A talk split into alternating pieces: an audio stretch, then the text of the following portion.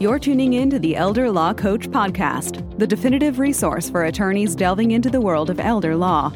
With your host, Todd Whatley, a certified elder law attorney, past president of the National Elder Law Foundation, and renowned coach with a quarter century of specialized experience.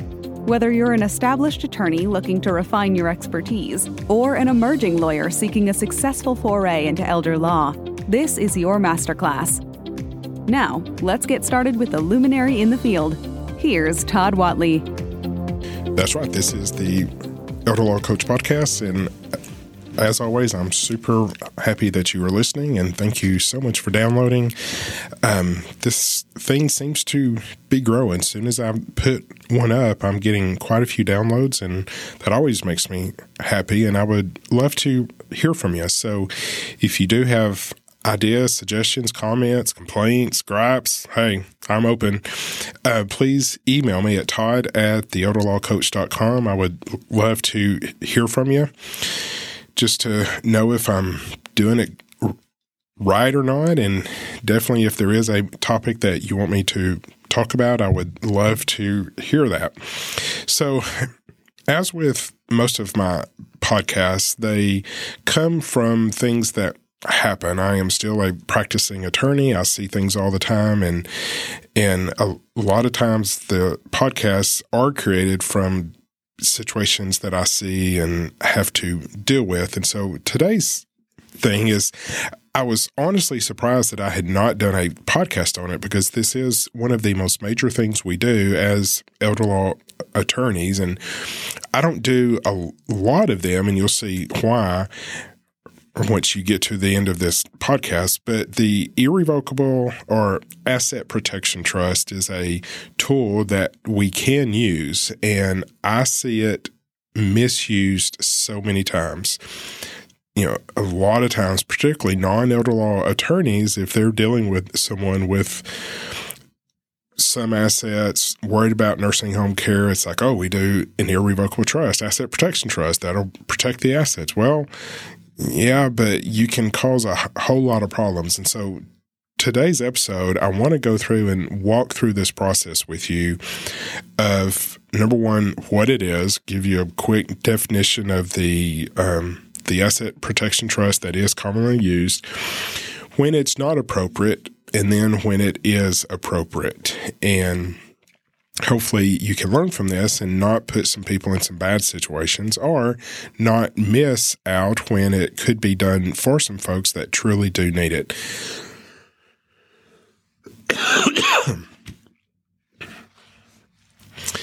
so let's start out with the when, well, let's begin with what it is. Okay. Number one, the asset protection trust is typically the irrevocable trust that we create when someone is wanting to protect their assets from Medicaid. You do understand that when there is a transfer, and that's what this is, we're transferring the assets into a trust that that you definitely no longer benefit from, and typically I would recommend that you you no longer control. Um, when you do have control, there is some argument there by the state that you could control the trust so that it would benefit yourself. And there are some people who will do an income only trust, meaning that only the income is countable, but it is countable all the way up until the end. So typically, when I do an irrevocable trust, it is a trust that my client no longer controls, nor do they benefit from.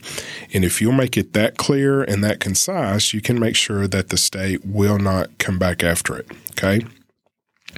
So that's number one. It's a, you know, an ass, a trust that can hold assets that, um, will be protected from Medicaid, but since it is a transfer, you are losing control and benefit of that asset. There um, it is subject to the five year look back and therefore um, will cause a problem if you do it inappropriately. So let's talk about the cases where it's not appropriate. It is not appropriate for low asset cases. Yes, someone may come to you and say, Hey, I've got a home and some land and a little bit of money and I want to protect it from Medicaid. Well, I understand that. But not having the assets to get you through that five year look back is a problem. And even if this person is in really good health and you're almost absolutely sure they can make it, I am still very cautious about putting someone into an asset protection trust if we don't have the money to get us through those five years.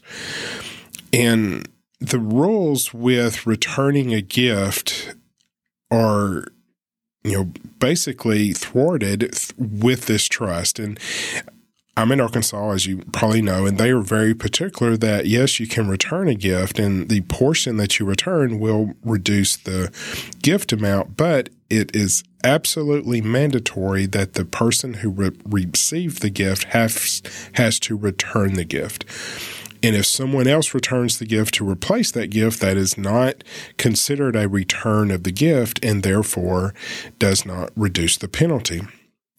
So if you put an asset into this irrevocable trust that cannot give assets back to the grantor, they are not the beneficiary of this trust, you would be violating the terms of the trust if you gave assets directly back to the grantor in a state like mine, you would not reduce the gift. So therefore, once you put it in there, you're stuck. Okay. You can't undo it. And the way that I do this, and it's a huge selling point, is people think when you mention putting your assets into an irrevocable trust, they think that you're doing it, that you're putting all of their assets in there. And definitely you're not. You really do need to keep out enough money to pay for five years. And so basically, just take your average nursing home cost today. And I know this isn't accurate, but chances are they're not going into the nursing home the day after you do this. But run the numbers as if they did. Today's cost minus their income means the difference they would have to pay out of assets to get them in to the nursing home, multiply that by 60. And so, therefore, that's the lump sum that someone would need to get them through a five year look back. Well, that's going to be a few hundred thousand dollars. So, therefore, you don't put a few hundred thousand dollars in there, which means you have to have many more than a few thousand dollars to put into the trust to make it worthwhile. So that's why one of the you know cases where this is not appropriate is the low asset cases. And when I say low assets, as a very general rule, not counting the house, we're talking about half a million dollars because you're going to need some money to pay for the nursing home through those five years. And your client really doesn't want to be broke for the rest of their life. They need some money so they can go do things. They don't have to go beg the kids for money. So generally, I will keep out two or three hundred thousand dollars at least, so that the family or the couple, your client, has money to survive. And if they did have to go into the nursing home for the next five years, they would have money to pay it. Okay. Now, obviously, that there are exceptions to this, and and one of those is the big family farm, and I'll cover this more under where it's for. But you know, there are going to be some exemptions to this and exceptions, but the family has to understand this and take this into account. The next situation is if you know the person's going into the nursing home within five years, it's not that you can't do this trust. If they have a lot of money, sure, you want to stop the bleeding at five years and having two or three million dollars this still makes sense, even though the person is going into the nursing home today. Let's put it in there. That's Congress's agreement to say, hey, look, if, if you'll pay for five years, we'll pay for anything after that. So, sure, if someone's going into the nursing home, it's not that the eh, trust never works, but it's rare that they have enough money to get them through five years and then still enough money, still have enough money for this trust to work. So the other thing is, you know, just if if they're in perfect health, that amount that you keep for five years can be reduced because you're like, chances are they're not going to go in for the next year or two. So all of this is very general, but I just don't want you to think, oh, this person has some assets. They've asked me about an irrevocable trust, so let's do it. It's just truly not appropriate in those situations. The last situation where it's really not appropriate is the tax hit's going to be so major is if the if basically all of their assets are in IRAs or qualified money. When it's in qualified money, that money's never had taxes paid on it. And therefore, for us to put it into this irrevocable trust, that is going to be a taxable event. They're going to owe taxes. And once you get north of $450,000, $500,000, you're at the very highest tax bracket of about 40% federal tax and whatever your state tax is. So you're you're easily pushing a 50% tax to get this IRA to be protected. And when you start looking at enough money to put into this trust and make this worthwhile, your tax bill is so huge. They've got to be in the nursing home. They've got to benefit from Medicaid by being in the nursing home for a really long time. It just doesn't make sense. And so it is depressing. You know, IRAs are great when you're young and, and putting money. It's like, yay, I'm not paying taxes on this. But man, when you get old and a client comes into you, you know, they seem perfect. There's a home and some some extra land, and they have six, seven, eight hundred thousand dollars. You're like, yep, this is a great irrevocable case. And then you look at the the financials, and seven hundred of the eight hundred is in IRAs. You're like, ugh, this is not going to work. okay. It's just sad, you know, and you just tell them, look, this trust is just simply not going to work for you. And I honestly don't know how we're going to get you onto Medicaid because most of your money has never been taxed. And this is going to be a problem. Okay. So the dreaded IRAs. So, when is the irrevocable trust appropriate? Obviously large estates. Okay. When you have someone coming in with two, three, four million dollars and it's not in IRAs, that's a perfect case. You know, you're, you know, Congress fusses at us every time they, they start looking at the Medicaid expenditures and fussing. It's like, you got lawyers out there putting millionaires on Medicaid. Well, yeah, we're doing it because y'all make the rules. And this is one of those situations. I'm not a huge advocate of this, but you can. And it's our job to do what our clients want, following the rules. And if they have three, four million dollars and they're willing to lose control of it and lose benefit of it, this trust makes total sense for them. Just know, keep out enough money to pay for the five years if they need it. Don't don't get them completely broke. But you can get them in a much better much better position 5 years from now for getting their care paid for through Medicaid than they are now. All right, this is always a fun second case is where there's a family farm and there's not much else. And, you know, I did mention above if there's not enough money to get them through those five years, this is a problem. Well, if that's just, if it's just real estate and not much else, you know, just do some kind of payable on death deed on the house, try to protect the house from probate, get it to the kids at death, and you're done. Or, you know, where they can sell it or do something with it. But when you're dealing with the family farm that's been in the family for generations, they absolutely want to protect it. And particularly if the parents don't live there anymore. They own it, but it's it's not their home. It's a countable asset. All right. And so this is where the irrevocable trust comes in. And so some of you out there is like, well, you could add their name to it as a joint owner and it then it would not go through probate and under many Medicaid rules, if it's jointly owned with a right of survivorship, it is a non-countable asset. That is true. But when you add someone's name to it, it you're you're going to lose part of your step up in basis. And many times that's important with this farm. It's like, well, they may never sell. Okay. If they're never going to sell, then yeah, putting their name on it is a much cheaper option but you just don't know. You just don't know what the family's going to do once your client passes away. What if there's huge pressure to sell? They don't want to keep it anymore.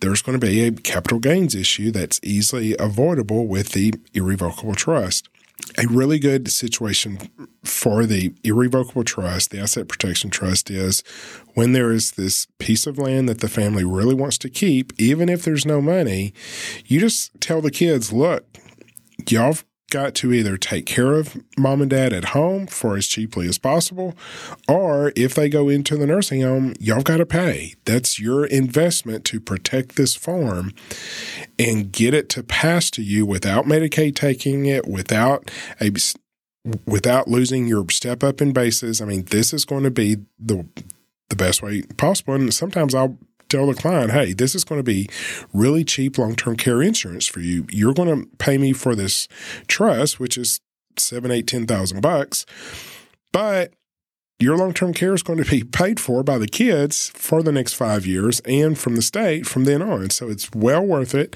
The kids understand, they're willing to chip in, hopefully, and keep mom or dad out of the nursing home or chip in and pay for the nursing home if they go in so they can keep this farm. Here's probably the ideal situation where the trust comes in. And if, if you have someone in your office or a good friend who sells long term care insurance, a really good scenario, just the teaming up of two things is number one, if these people are fairly healthy, not going into the nursing home anytime soon, get them a basic long-term care insurance policy. Call in your friend who's who will sell them this policy can discuss that if you don't. Get them a long-term care policy for just 5 years, okay? Say, look, we're going to buy this thing for 5 years. At the end of 5 years, we're going to stop it because at the beginning of the 5 years, we're doing this irrevocable trust, putting as many assets in it as we can and this way, you don't need to keep out the two or three hundred thousand dollars to get through the five years because the insurance policy is going to pay for it.